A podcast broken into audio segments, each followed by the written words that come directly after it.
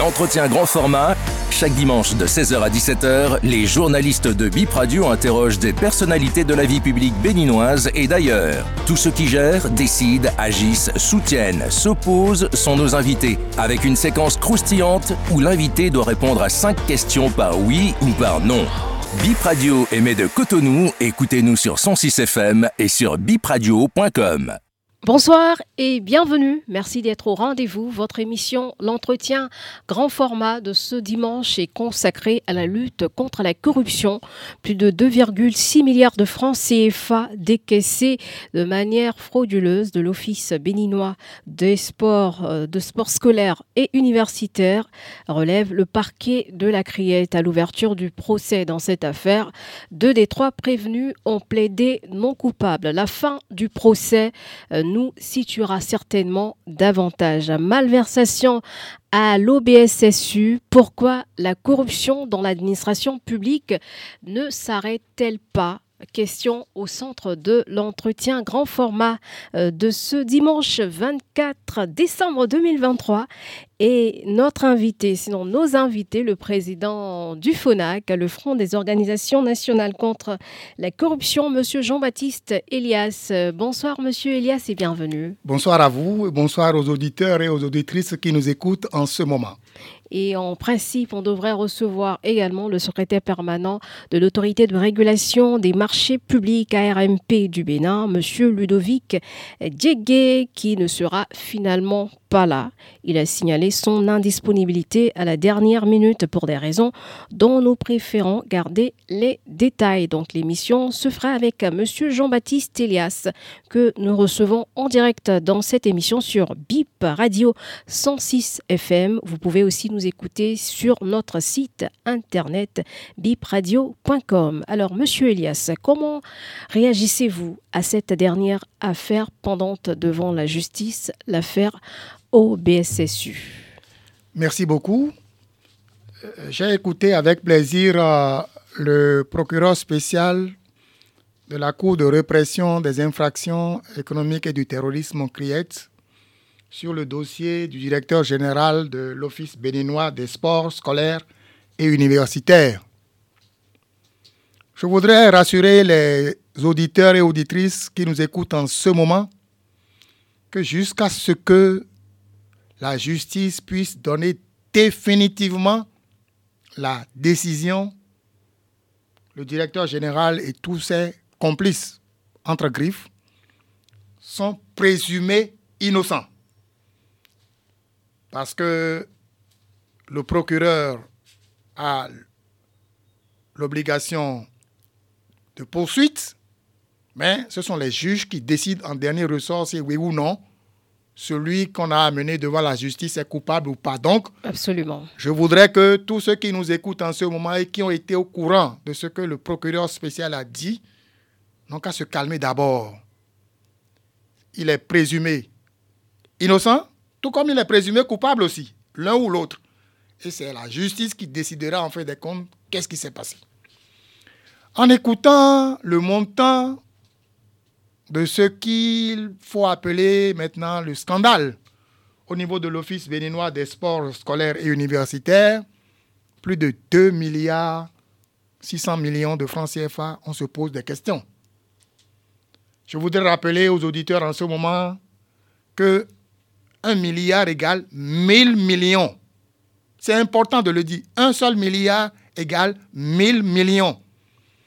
En prenant un seul milliard et en demandant à quelqu'un de vivre avec un million par mois, je dis bien un million par mois, avec un milliard, il va vivre pendant 88 ans, sans rien faire, sans rien avoir. Autrement dit, c'est important comme montant.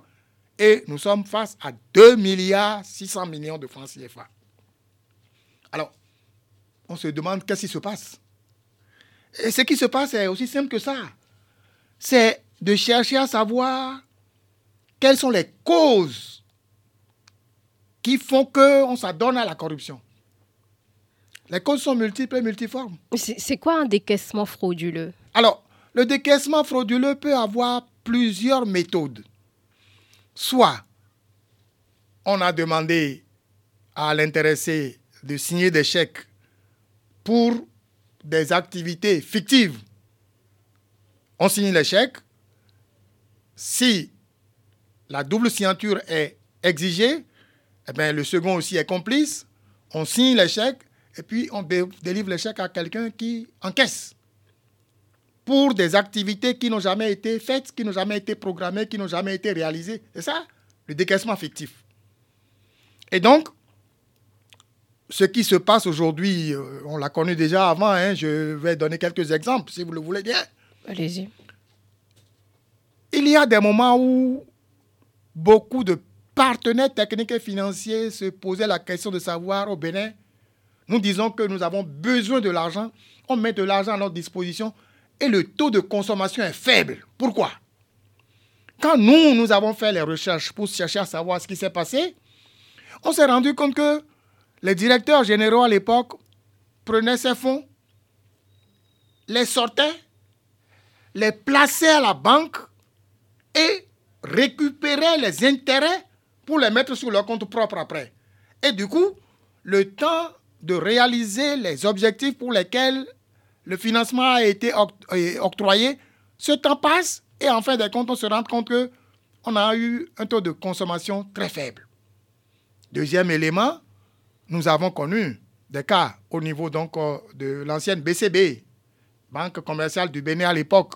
Vous connaissez le, sujet avec euh, euh, celui que vous connaissez, n'est-ce pas, le marabout du président Mathieu Kéréko à l'époque. Des responsables au niveau de la BCB sortaient l'argent pour des activités qui n'ont jamais été programmées et les mettaient sur des comptes donnés. C'est ce que nous appelons les sorties fictives, n'est-ce pas, de l'argent. C'est comme ça que ça se passe. C'est aussi simple que ça. L'argent est dans le compte, on crée une activité fictive, on signe un chèque, et puis on sort l'argent. Celui qui prend l'argent en dispose selon les règles, n'est-ce pas, de partage que l'on a mis en place. Voilà pourquoi dans le dossier concerné, il y a plusieurs personnes qui sont mises en cause. Je répète à nouveau, soyons calmes. La justice va démêler tout et on verra clair quand les décisions définitives seront sorties. Est-ce que vous avez des compléments d'information par rapport à ce que le procureur a dit ou Non, que vous, aucune, aucune, information complémentaire. Le procureur l'a dit. Nous attendons euh, les travaux préparatoires, la commission d'enquête n'est-ce pas? Il doit y avoir un juge d'instruction, probablement qui sera désigné ou qui est déjà désigné, et qui va donc euh, clarifier la situation. Ça permettra donc euh, au tribunal de statuer donc, euh, et de nous dire exactement qu'est-ce qu'il en est et qu'est-ce qu'il encourt comme sanction au cas où il serait reconnu fautif. Et comment se fait un décaissement? Il, y a, il doit avoir une procédure. Parfois, on parle de lourdeur administrative. Il faut que de l'argent puisse sortir comme ça. Oui, c'est ce que je disais tout à l'heure. Le plus souvent... Euh, en principe, quelles sont les règles que ça doit suivre? Voilà, ça dépend des offices. Il y a des offices où le directeur général est omnipotent. Il a lui seul la signature. Il y a d'autres structures, oui, lui seul la signature si bien qu'il demande seulement au comptable préparer les chèques pour telle chose. Le, comptable prépare et amène, lui seul ici, et puis voilà, on envoie, on envoie le chèque à, à qui on veut l'envoyer, et puis bon, voilà, on décaisse l'argent. Il y a d'autres structures où c'est la double signature. Un directeur général, un directeur financier ou un expert comptable ou bien un agent comptable, les deux doivent signer. Mais si les deux s'entendent pour euh, euh, euh, l'activité fictive, les deux vont signer le chèque et puis bon voilà, l'argent sort et puis voilà, c'est tout, c'est parti malheureusement. Et on va continuer cette émission puisque euh, de, ce dossier est pendant devant la justice. On va pas s'attarder là-dessus. On attend de voir euh, le verdict de la justice sur le dossier. Alors, Monsieur Elias, euh, vous le disiez, il y a eu des affaires. Vous êtes remonté jusqu'à la période Kirikou et après Kirikou, il y a eu d'autres dossiers, il y a eu d'autres régimes et, la corruption, elle perdure. Est-ce que vous pouvez, quelle est votre analyse de ce phénomène dans l'administration publique Pourquoi la corruption est, si tenace? Pourquoi elle ne s'arrête pas? Elle ne s'arrête pas pour plusieurs raisons. La première, c'est d'abord quelles sont les causes? Quand nous allons aborder les causes qui font que la corruption, malheureusement, s'éternise euh, dans le monde entier et particulièrement en Afrique et au Bénin, on comprendra pourquoi c'est comme ça. D'abord, le manque de morale et d'éthique des agents publics. Je dis bien agents publics. Agents publics, c'est depuis le président de la République jusqu'au dernier planton au niveau, n'est-ce pas, des mairies. Tout ce monde-là, ça s'appelle agent public. S'il n'y a pas d'éthique, s'il n'y a pas de morale, chacun euh, n'a pas peur, n'est-ce pas, de toucher le bien public et de le mettre à son profit, il y a problème. Il y a l'absence de sanctions administratives et pénales. Voilà une des causes. Normalement, quand on est dans une structure, on met en place des services de contrôle et chaque fois qu'il y a des déviances, des dérives, on doit pouvoir sanctionner administrativement en mettant en place des conseils de discipline ou alors pénalement en envoyant le coupable devant la justice. Ça, là, ça manque. Il y a l'influence négative de l'impunité. Ça veut dire quoi? Ça veut dire tout simplement que, ben, moi, je suis président de telle chose, je suis euh, euh, président de tel parti, je suis euh, influent de ceci. Bon, voilà, j'ai des gens qui sont nos yeux, nos oreilles dans telle ou telle localité. Et c'est eux qui vont faire en sorte que nous puissions avoir des voix pour les élections dans telle localité. Ou bien, tout simplement, c'est un parent ou un beau-parent qui est à ce poste-là. Ah, c'est lui qui a commis la faute, hein, qu'est-ce qu'on fait? Et attention, si je le touche maintenant, je ne pourrai plus aller dans la belle famille. La belle famille va commencer par crier pour dire, mais comment ça? Comment tu as pu toucher ton beau-frère pour ceci, pour cela? Ça va créer des problèmes. Ou bien, si c'est le côté politique, ah, si vous touchez celui-là maintenant, euh, il a de l'influence dans son milieu et toutes les voix que nous avons dans ces milieux-là, on ne les aura pas. Mais on a vu avec l'affaire Anat, le directeur euh, de l'Anat qui, qui, a été en prison, qui a été quand même très actif sur le terrain politique pour ce régime-là dans le zoo et malheureusement qui est décédé euh, voilà, lors de son séjour carcéral. Ça, ça, ça, peut quand même faire peur. Mais ben non, ça ne fait plus peur maintenant, puisque au niveau de la criette, je fais une petite parenthèse, on va en arriver là peut-être tout à l'heure. Euh, ça ne fait plus peur aux gens, tout simplement parce que avec euh, l'abrogation de la loi 2011-20 du 12 octobre 2011 portant lutte contre la corruption, il y a beaucoup de peines en matière de corruption qui ont été diminuées, hélas. Et avec le code pénal, n'est-ce pas, euh, les peines ont été diminuées pour ce qui concerne des infractions de corruption et des infractions connexes à la corruption, si bien que ça ne fait plus peur aux gens. Je viens de dire tout à l'heure qu'un milliard égale 1000 millions. Et que si on prend un seul milliard, la personne ne fera rien, ne travaillera pas, ne fera rien et va dépenser un million par mois pendant 88 ans. Il y en a qui sont d'accord pour dire, ben, je vais en prendre et puis j'irai en prison. Que prévoit la prison? 1 à 5 ans pour certains. Ben, c'est rien du tout. Mais le procureur a parlé de perpétuité même. Oui, mais d'accord, euh, Jusqu'à la perpétuité. C'est toute sa vie en prison. Jusqu'à. Il, risque. Oui, ça. on n'a pas encore. C'est une fourchette. Voilà. Et donc, euh, ça, ça peut varier. Le juge arrivera à apprécier à ce moment ce qu'il faut donner comme peine. Bon, alors, il y en a qui sont prêts et qui, donc, euh, en prenant ce montant-là, euh, prennent peut-être 4 ans, 5 ans ou 6 ans ou même 10 ans, ils sortent tranquillement, ils vivent de tout ce qu'ils ont pris. Parce que quand ils prennent l'argent, ils le mettent en lieu sûr pour qu'on ne puisse pas les, toucher après. Même si le tribunal dit on va saisir ces biens, mais les biens qui sont en son nom sont minimes. Le reste est mis au nom de A, B, C, D ou même à l'extérieur du pays, si bien qu'ils s'en servent tranquillement et royalement quand ils sortent, n'est-ce pas, de la prison. Donc voilà. Ensuite, le bas salaire comme cause. Le bas salaire également est un problème pour certains. Encore que. Donc il faut augmenter les salaires, c'est ça Encore que ça ne doit pas être une raison pour qu'on puisse faire la corruption.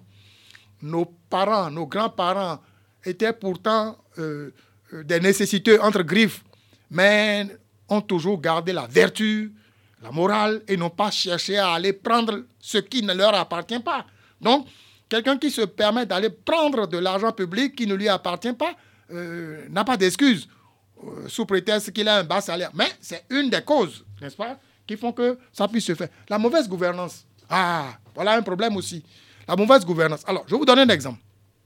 Aujourd'hui, nous avons un manque de transparence sur un certain nombre de salaires de personnalités. Combien gagnent les ministres aujourd'hui au Bénin? Personne ne sait. Combien gagnent les présidents d'institutions et les membres d'institutions? Personne ne sait. Et quand c'est comme ça et qu'il n'y a pas la transparence, il y a ce que l'on peut appeler de l'intoxication.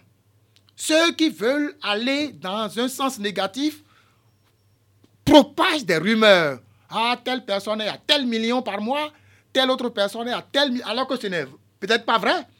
Mais quand c'est comme ça, et que lui qui est à un poste donné, il gagne 200 000 par mois, à un poste important, et on lui dit que telle personne gagne 10 millions, l'autre gagne 30 millions, l'autre gagne 50 millions, mais il se dit, ah si c'est comme ça, bon ok, moi aussi je vais prendre ma part. Malheureusement, c'est des choses qui arrivent.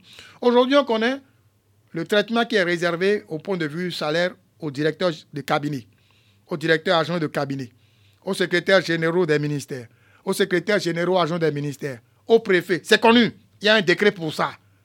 Pourquoi ne pas publier le décret pour le salaire des ministres?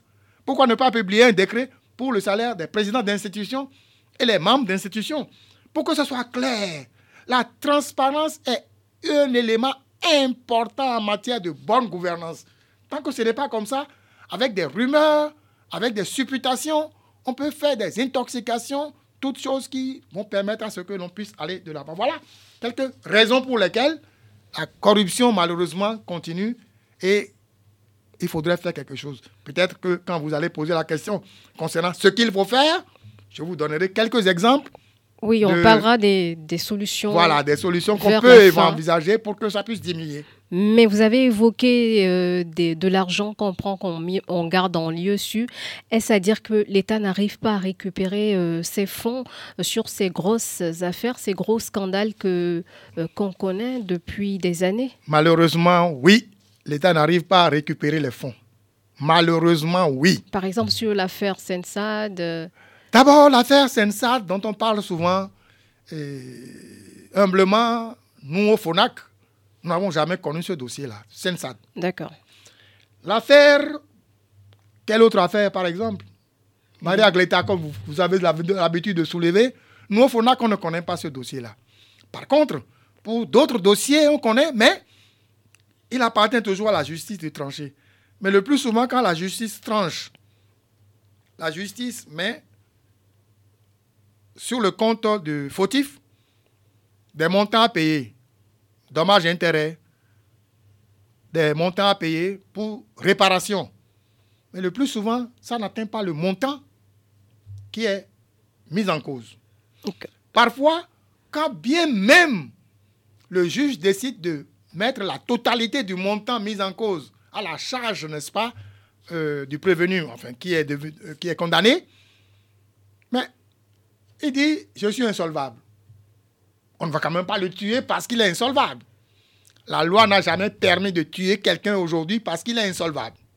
De ce point de vue, on met à sa charge qu'il doit rembourser tel montant, mais il dit, je n'en ai pas. Mais la condamnation tombe quand même. La condamnation est là, mais il n'a pas l'argent pour payer.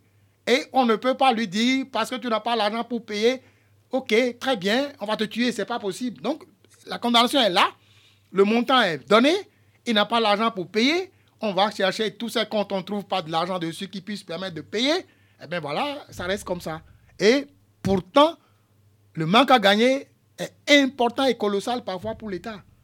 Voilà pourquoi nous disons qu'il vaut mieux tout faire pour intensifier la prévention, pour intensifier l'éducation, pour sensibiliser les gens afin que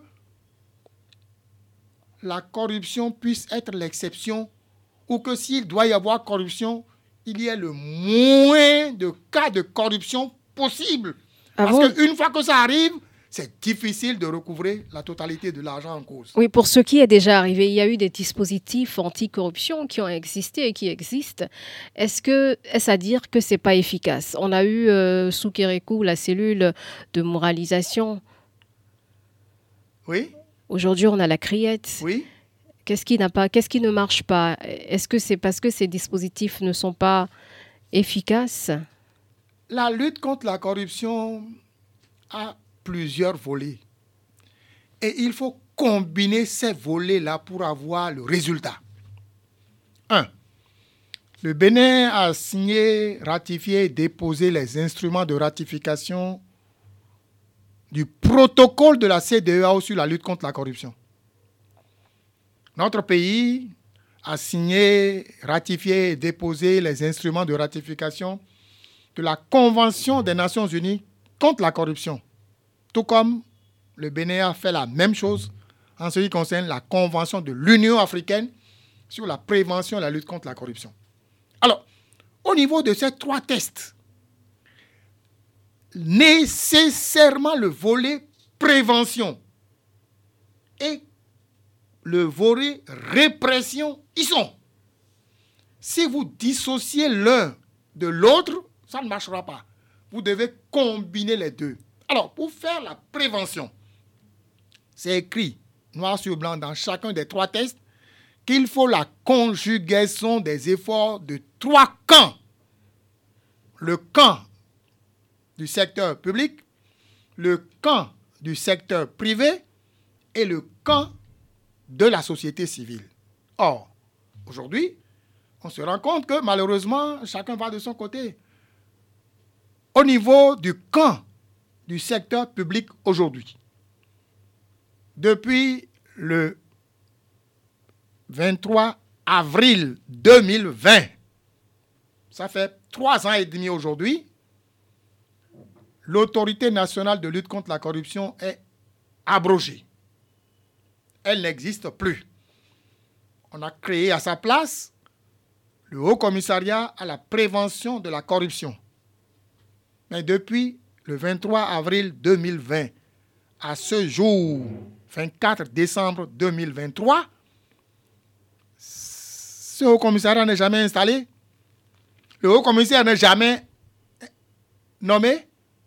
Et aucune activité de prévention au niveau du secteur public, à ma connaissance, n'existe depuis trois ans et demi. Et vous êtes surpris de dire qu'au niveau de l'Office béninois des sports scolaires et universitaires, il ne peut pas avoir ce qu'il y a eu, malheureusement, puisqu'il n'y a plus rien qui prévient la corruption. Il n'y a plus rien. Maintenant, la sensibilisation doit se faire régulièrement. Nous allons parler de ça peut-être au niveau des propositions. Oui, et puis parlant de ces dispositifs, vous étiez aussi aux commandes euh, au niveau de l'autorité euh, de lutte contre la corruption. Oui. Qu'est-ce qui a été fait? Ben Est-ce que c'est vos actions qui n'ont pas marché? Ah non, mais on a fait ce qu'on doit faire. Mais pourquoi ça n'a pas ça n'a pas d'éteint sur la sur la suite après vous? D'abord, en 2017, juin 2017, le FONAC, avec l'appui des partenaires techniques et financiers, a organisé les journées nationales de la gouvernance. Le président de la République était représenté. Plus de six ministres étaient présents. Et le chef de l'État a désigné personnellement le ministre d'État chargé, n'est-ce pas, du plan pour le représenter à l'ouverture de la séance. Et le chef de l'État a désigné le ministre de la Justice pour participer aux travaux du début jusqu'à la fin. À l'issue de cette séance de journée nationale de gouvernance, 35 recommandations ont été faites. 35 recommandations ont été faites. 9 pour le gouvernement, 3 pour le Parlement, 3 pour la Cour suprême, 1 pour la Haute Cour de justice, 2 pour le Conseil économique et social, 1 pour euh, le, la Haute Autorité de l'audiovisuel de la communication, 2 pour l'Autorité de régulation des marchés publics, 4 pour la Chambre de commerce et d'industrie du Bénin, 6 pour la société civile. Et 2 pour les partenaires techniques et financiers. En 2018, pendant que j'étais déjà le président de l'autorité nationale de lutte contre la corruption, le FONAC a travaillé avec l'autorité nationale de lutte contre la corruption pour réitérer les journées nationales de la gouvernance 2018. On a essayé de faire le point de toutes les recommandations qui ont été faites sur l'édition 2017. Il y avait beaucoup de choses qui n'ont pas pu être faites encore. Et nous avons recommandé de le faire mieux. Nous avons invité toutes les composantes de la nation, les têtes couronnées, tous les préfets, les ministres, la société civile, les consommateurs, les chefs religieux, tout le monde était là. Et pour la petite histoire, Dagbo il vit encore, hein, il est à Ouida. Dagbo a dit publiquement Confiez-nous la lutte contre la corruption. Nous avons, nous autres,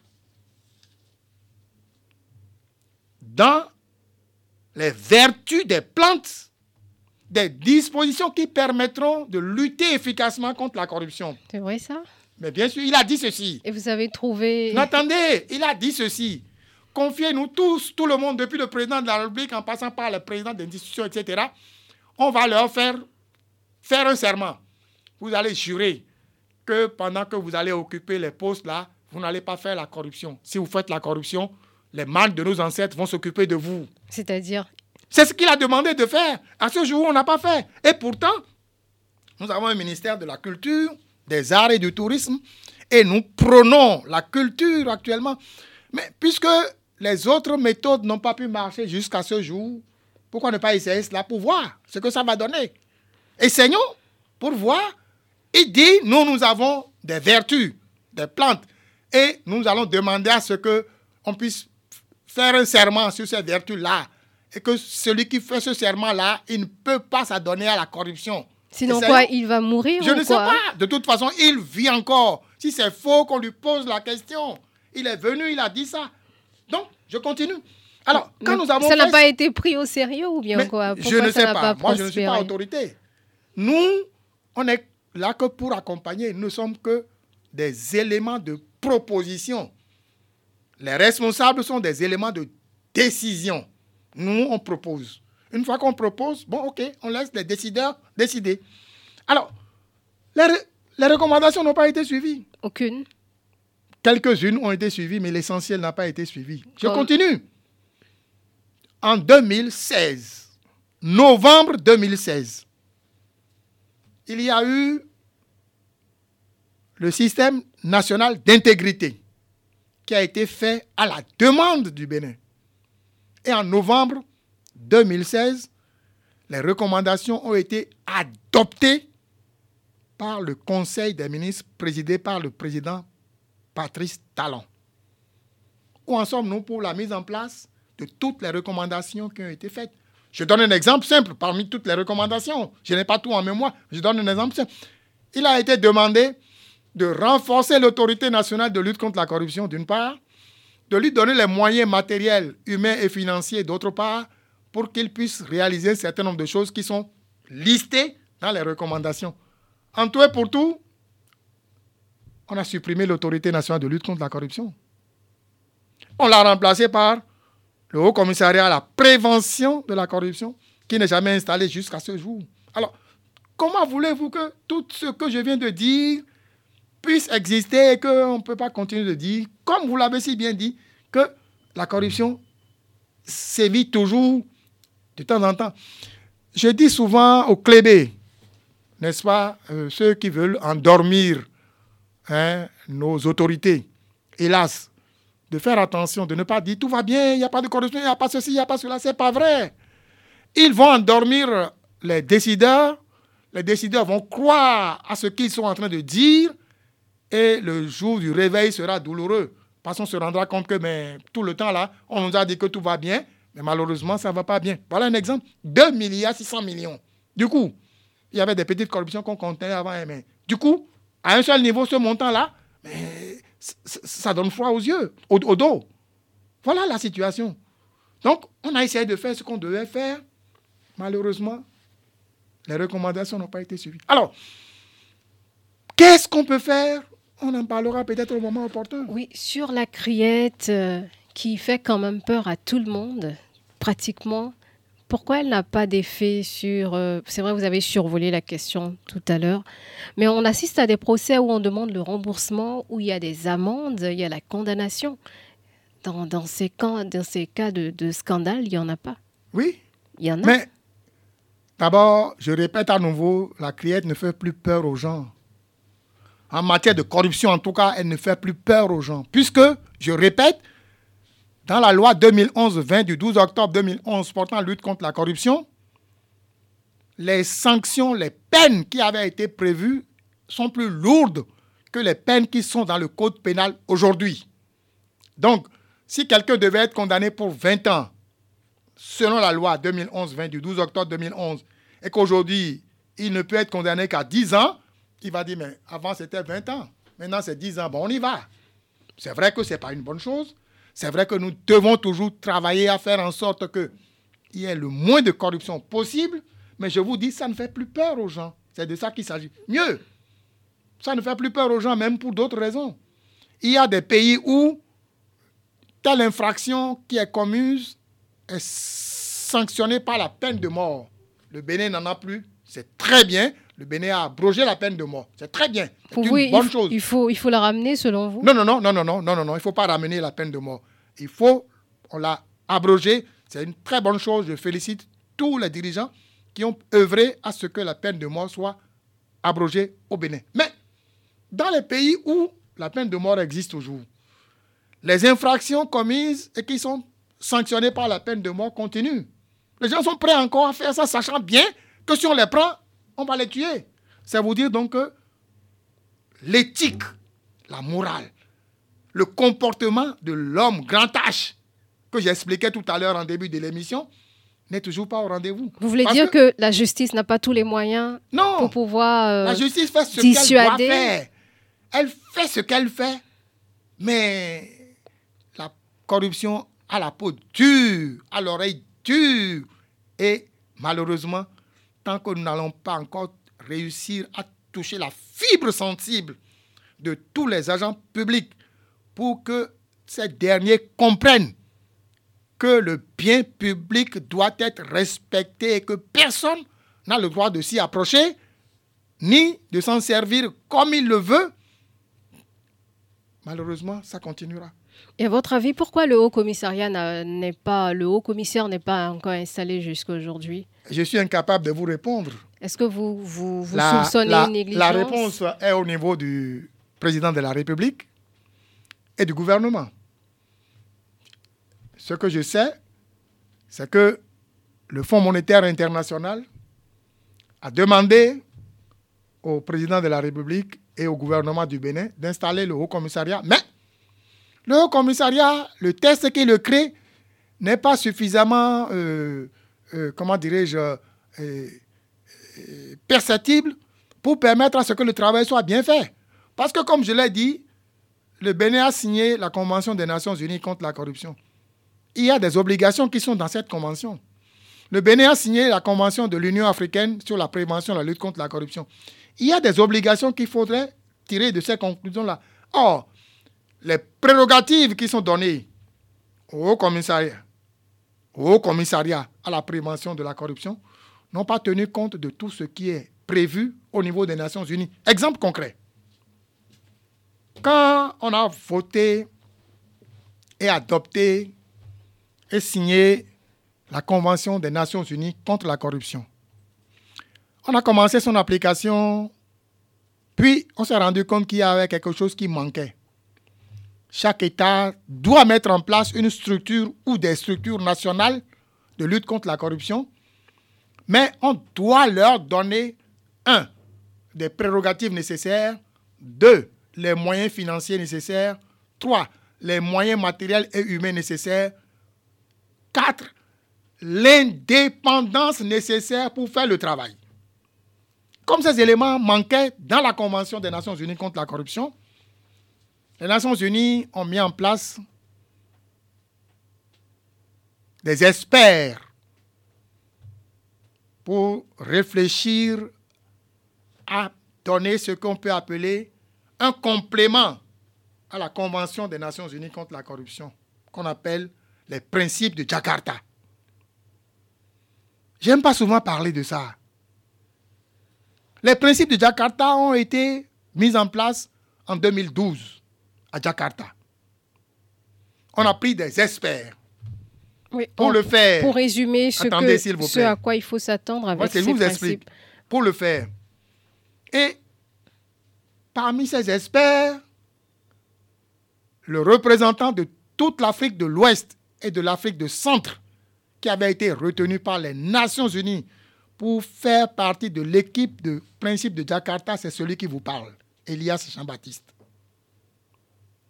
Donc, j'ai travaillé dans cette commission-là, des experts à Jakarta, pour sortir le document que nous appelons les principes de Jakarta, qui sont partie intégrante de la Convention des Nations Unies contre la corruption et qui doivent être appliqués. Ce n'est pas appliqué dans la, dans, le, dans la loi portant création du Haut Commissariat et ça dit quoi en substance? Il s'agit de l'indépendance D'accord, ce que vous avez cité.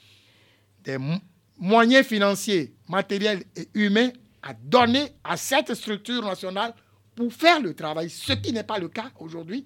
Hein? Un autre exemple, le, Haut Commissariat, le Haut Commissaire doit être nommé par le président de la République. Normalement, euh, s'il doit avoir vraiment une indépendance totale pour vraiment travailler, il doit être élu par les membres. Or, la, loi dit qu'il doit être nommé. Mieux, la loi dit, au lieu qu'il ne prenne des collaborateurs par appel à candidature pour leur intégrité d'une part, leur compétence d'autre part, la loi dit que c'est le gouvernement qui mettra à sa disposition le personnel pour pouvoir travailler. Voilà des choses qui ne sont pas de nature à faciliter la tâche, à ce haut commissaire-là qui sera nommé. On va, on va ouvrir maintenant la fenêtre des solutions.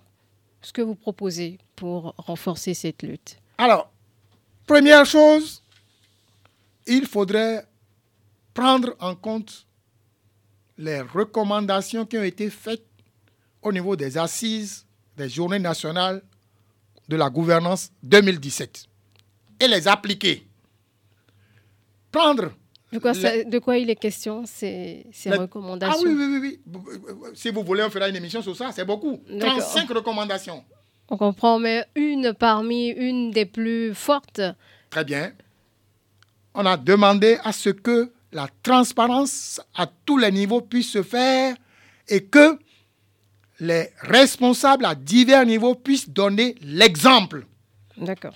Donc on retient ça pour ces recommandations. Ensuite, alors, ensuite, il faudrait que l'on puisse voir dans quelle mesure on peut faire un certain nombre de recommandations pour que nous puissions avancer. Il y a à éditer et à vulgariser les guides des usagers de l'administration publique au niveau de tous les ministères et au niveau de toutes les institutions de la République. Il y a à manifester une forte volonté politique à lutter efficacement contre la corruption le respect des tests en matière de nomination des cadres dans l'administration. Le respect des tests en matière de nomination. Mais il faudrait tenir compte de ça avant de nommer les gens. Il faudrait que nécessairement tous ceux qui sont nommés comme cadres puissent être faits avec une enquête de moralité. Euh, dans toute l'administration ah, Absolument. Si nous voulons lutter contre la corruption, il ne faut pas prendre des gens parce que, bon, c'est X, c'est Y, c'est Z. Il faudrait faire un cas de moralité sur ces personnes-là pour s'assurer que, attention, la vertu sera au rendez-vous et que tout se passera bien. Donc ceux qu'on recrute par concours, là, eux tous ah mais non, mais une fois qu'on les a recrutés par concours, ils ne sont pas au niveau des responsabilités. Ils sont des agents. Donc, je parle des responsables. Quand ils vont monter en grade. Voilà, je parle des responsables qu'on veut prendre. On prend des responsables pour nommer directeur général de ceci, directeur de cela, etc. etc. On fait des enquêtes de moralité sur eux.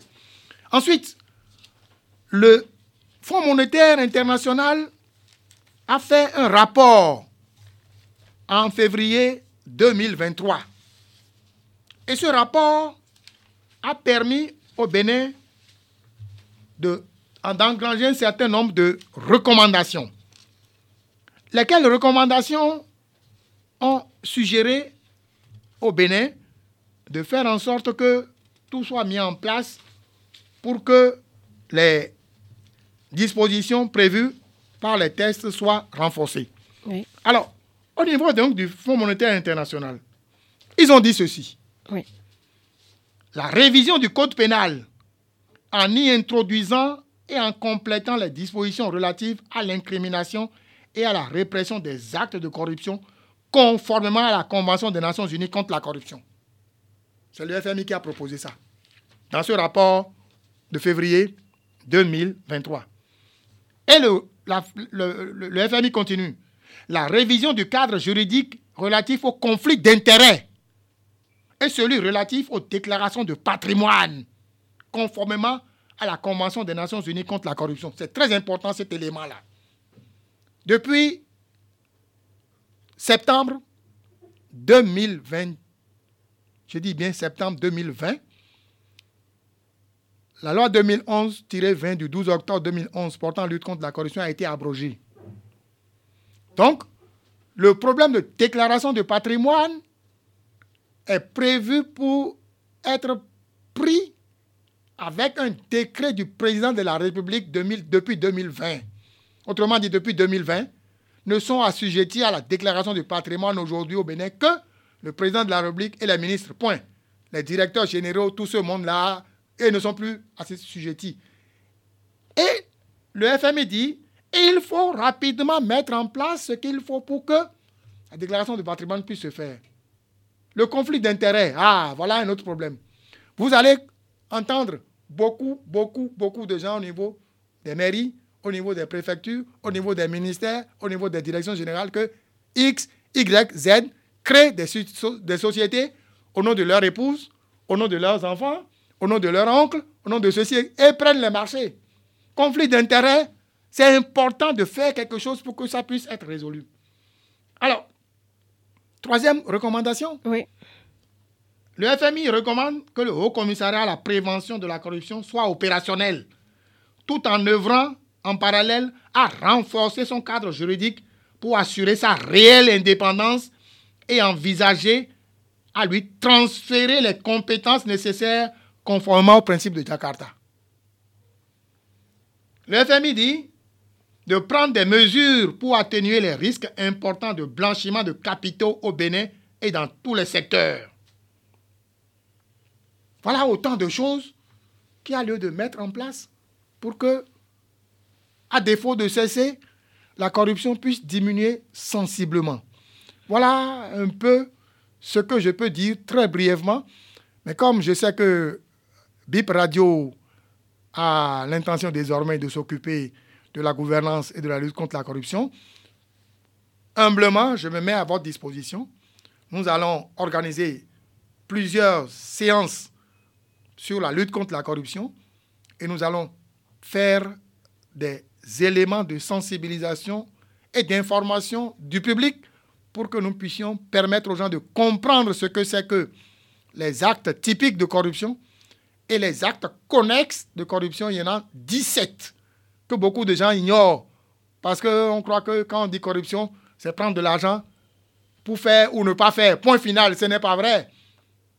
Il y a beaucoup d'autres infractions que nous appelons infractions connexes, qui sont donc toujours logées dans la corruption et qui font que quand ces actes-là sont commis par des citoyens, on appelle toujours la corruption. Comme quoi, par exemple Le conflit d'intérêts. D'accord.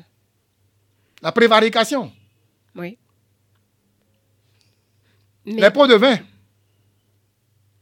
Voilà des exemples concrets que nous mettons sur la table. L'enrichissement illicite.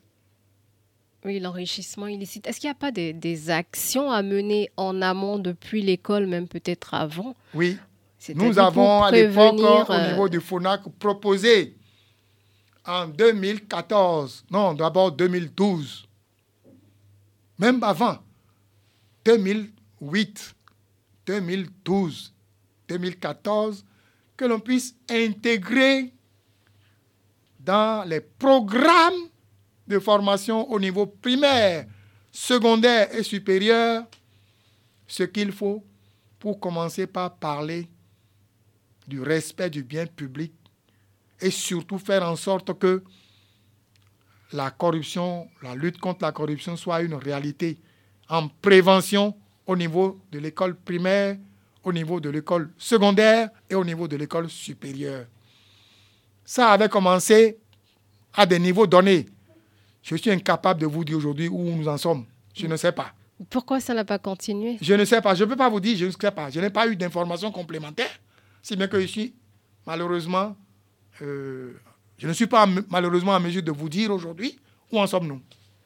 D'accord. Donc, euh, mais si on doit ressusciter ce projet-là, vous pensez que ça puisse marcher Nécessairement, ça rentre dans le cadre de la prévention. La prévention est un élément important et capital dans la lutte contre la corruption. Mieux vaut prévenir que guérir, disons-nous toujours. Et cette réalité s'applique également dans le cadre de la corruption. D'accord. Donc, commencer par les enfants. C'est sûr. Déjà à la maison. Les parents doivent commencer à dire à la maison aux enfants Attention, il faudrait faire les choses correctement. Attention, si tu vas à l'école, il faut travailler, il faut apprendre tes leçons, il faut faire tes devoirs. Il ne faut pas tricher. Attention, quand tu vas à l'école, il ne faut pas aller voler. Attention, quand tu vas à l'école, il faut mériter ta note. Attention, quand tu vas aux examens, il ne faut pas te mettre dans des groupes de fraudeurs. Il faut éviter justement que l'on puisse avoir des problèmes au niveau des examens et concours. Toutes choses également qui rentrent dans le cadre de la corruption.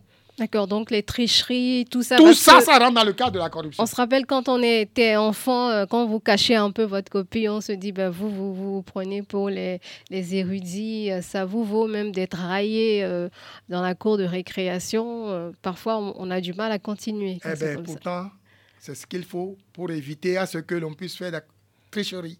La tricherie fait partie également de la corruption. Et de ce point de vue, il faut les éviter. Une fois qu'on dit ça aux enfants, on ajoute aux enfants, attention, tu as une famille, tu as un nom de famille qu'il faut préserver. Il ne faut pas que tu puisses salir le nom de tes parents. Quand on dit ça, au niveau de l'école, les enseignants vont prendre le relais pour expliquer, ainsi de suite, ainsi de suite, au niveau primaire, au niveau secondaire et au niveau supérieur, pour qu'à la sortie de ces cadres, ils soient déjà préparés et moulés pour que le poste qu'ils vont occuper au niveau de l'administration publique ou privée, puissent avoir un très bon comportement devant permettre à ce que tout se passe dans de bonnes conditions pour éviter justement des cas de corruption. D'accord. Ben, voilà les solutions de M. Jean-Baptiste Elias. On va passer maintenant à notre rubrique, le oui-non, grâce à cette virgule de Razak Moussa.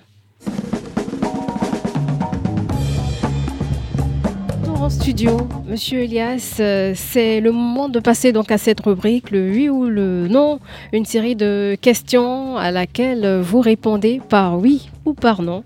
À la fin de cette série, vous pourrez euh, expliquer pourquoi vous avez répondu oui ou pourquoi vous avez répondu non. Avec bien sûr un joker où vous pouvez passer sur une question. Voilà. On y va? On y va, vous êtes prêts? On y va. D'accord. Donc, euh, première question pour Monsieur Jean-Baptiste Elias.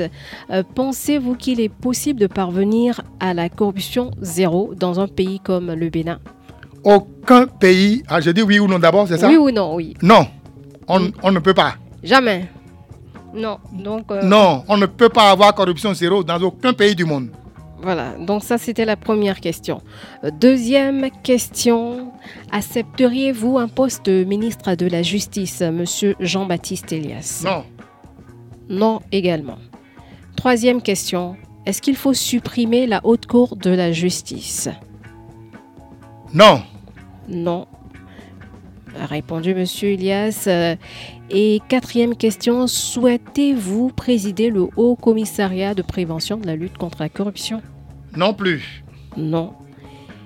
Et cinquième question, accepterez-vous de publier les salaires des membres de l'ANLC ou votre salaire quand vous étiez là-bas? Oui. Cinq, oui. On va donc revenir sur ces questions en détail. Maintenant, vous pourrez justifier c'est oui ou non. Première question, est-ce que vous pensez, vous pensez qu'il est possible euh, de parvenir à un Bénin zéro corruption? Vous avez dit non. Pourquoi? La corruption est un phénomène de société. Et quand vous faites tout pour que la corruption soit zéro. Dans le monde entier, il n'y en a pas. C'est de l'utopie de parler de corruption zéro. Nous souhaitons qu'il y ait corruption zéro, mais on n'arrivera jamais corruption zéro. La corruption existe depuis la nuit des temps. Et quand vous prenez, par exemple, euh, les éléments de transparence internationale sur euh, l'indice de perception de la corruption, vous ne trouvez aucun aucun État du monde sur les 180 qui a 100 sur 100. Aucun. Et vous ne trouvez aucun État au monde qui a 0 sur 100. Autrement dit, chacun fait ce qu'il peut. Même les premiers n'ont jamais eu 100 sur 100. Les derniers n'ont jamais eu 0 sur 100. Donc, c'est une vue de l'esprit que de dire il y aura zéro corruption au Bénin, encore moins dans le monde entier. Sur la deuxième question, vous avez dit non. Accepterez-vous un poste de ministre de la Justice? Je vais vous répondre qu'en disant non. Parce que je suis un homme de la société civile pure et dure. Et je suis un homme qui a des principes. Mais on a déjà vu beaucoup de personnes de la société civile. Attendez, j'arrive, j'arrive. Ministre, politique. à son âme, le président Mathieu Kérékou avait souhaité que je sois ministre. Pendant que, attendez, sans me dire quel, quel est le ministère qu'il voulait que j'occupe. C'était en quelle année? Je vous le dis tout de suite. J'étais à l'époque le président de l'Observatoire de lutte contre la corruption. L'OLC OLC. Et nous sommes partis le rencontrer, tout le bureau, les cinq membres, les autres sont au courant, ils sont à l'écoute actuellement, ils vont témoigner. Puis on a fini de traiter avec lui et puis il dit, Monsieur Elias, pourquoi refusez-vous d'être ministre? Et je lui ai dit, je refuse d'être ministre parce que le ministre n'a pas la possibilité de travailler selon un programme. Vous êtes ministre, vous arrivez au bureau, on vous appelle, le, président de la République vous appelle, venez, vous prenez votre carnet, vous allez là-bas. Vous allez, vous, asseoir à la salle d'attente. Le chef de l'État finit, dit, il y a ci, il y a ça, il y a ci, il y a ça, prenez note, vous prenez note. Vous êtes en train de partir au bureau, on vous rappelle encore. Le chef de l'État dit de revenir, vous revenez encore. Pendant ce temps, tout ce que vous devez faire au niveau du bureau, vous le faites. Deuxième élément, quand vous êtes ministre, vous êtes dans une équipe gouvernementale, donc on dit science gouvernementale.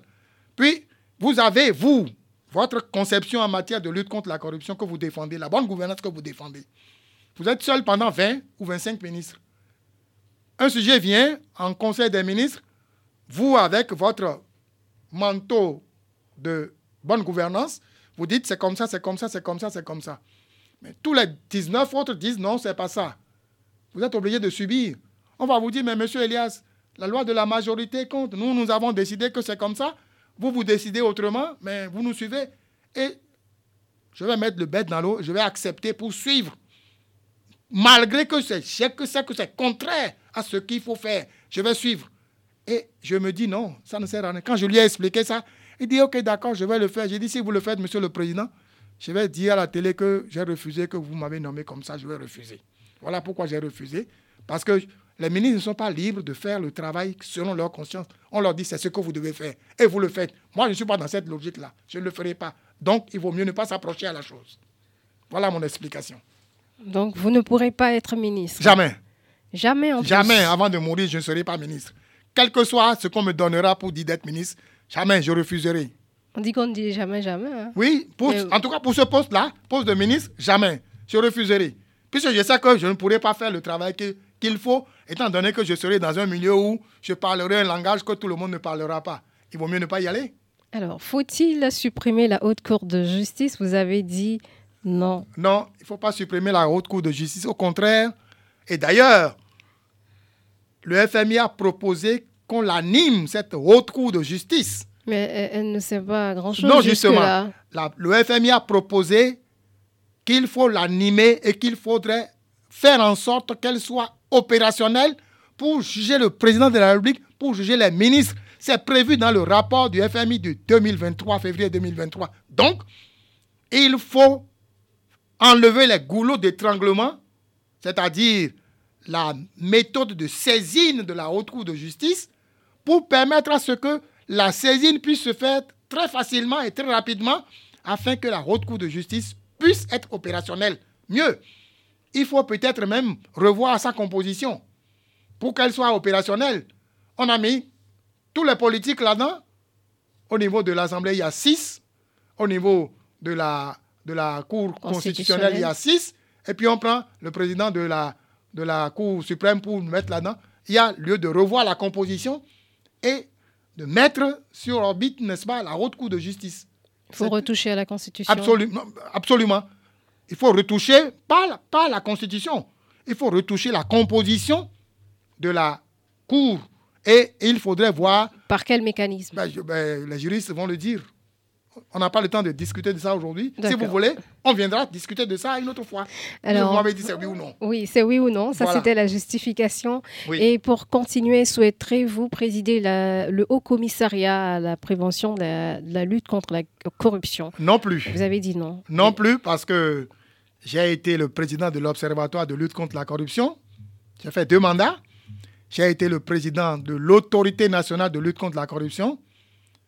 Et je crois que ça suffit. Quelqu'un d'autre n'a qu'à venir travailler sur ça aussi.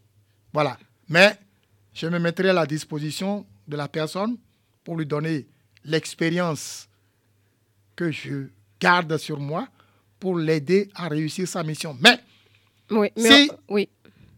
le test qui crée le Haut Commissariat à la prévention de la corruption reste à l'État, je crains fort que ce Haut Commissaire ne puisse pas être efficace. Ce serait dommage. D'accord. Et pour continuer, la dernière question, cinquième question, vous avez dit oui. Accepterez-vous de publier les salaires des membres de l'ANLC ou, ou votre salaire quand vous étiez euh, président de cette autorité? Je suis toujours président de quoi? De, la, de quoi vous dites? L'ANLC. Ah, c'est l'ANLC que j'avais cru comprendre FONAC. Non, c'était l'ANLC. Voilà, l'ANLC, oui, absolument. Mais j'ai fini mon mandat au niveau de l'autorité nationale de lutte contre la corruption depuis le 19 mars 2020. Ça fait trois ans et demi passés. Les autres membres également sont, ont fini leur mandat le 19 mars 2020. Nous sommes prêts à publier. Il n'y a aucun problème. Il y a un décret. C'était, décret. C'était combien votre salaire? Ah, Je ne sais pas par cœur. Je ne savais pas que vous allez poser la question. Je peux vous le dire. On peut faire une, une autre émission. Je suis totalement transparent. Et je peux vous donner tous ces montants-là et même vous remettre les bulletins de paye que nous avons. Il n'y a, rien à cacher. Mais est-ce qu'on peut dire que M. Elias, il est à l'abri du, besoin? C'est pourquoi c'est, le plus actif, euh, on peut dire, hein, c'est le monsieur anticorruption du Bénin? Est-ce que vous êtes à l'abri du besoin? Non, je ne suis pas à l'abri du besoin. J'ai toujours besoin de quelque chose, mais je fais tout pour que je puisse tenir l'éthique et la morale. J'ai besoin, mais je serre la ceinture pour ne pas tomber dans le piège. Il n'y a, pas de a pas de casserole qui traîne Pour l'instant, non. Et je crois que ce ne, ce ne serait pas le cas. J'ai toujours dit depuis 25 ans à celui qui peut penser qu'il y avait une casserole pour Elie Jean-Baptiste de pouvoir apporter la preuve. Je serai prêt à accompagner cette personne depuis longtemps. Et j'attends toujours. Voilà, c'est la fin de cette émission, l'entretien grand format. Merci Monsieur Jean-Baptiste Elias, président euh, du FONAC. C'était notre invité du jour. Merci à vous aussi, chers auditeurs, de nous avoir suivis. On vous souhaite un joyeux Noël puisque nous sommes le 24 décembre. On va se retrouver l'année prochaine. Merci et à bientôt.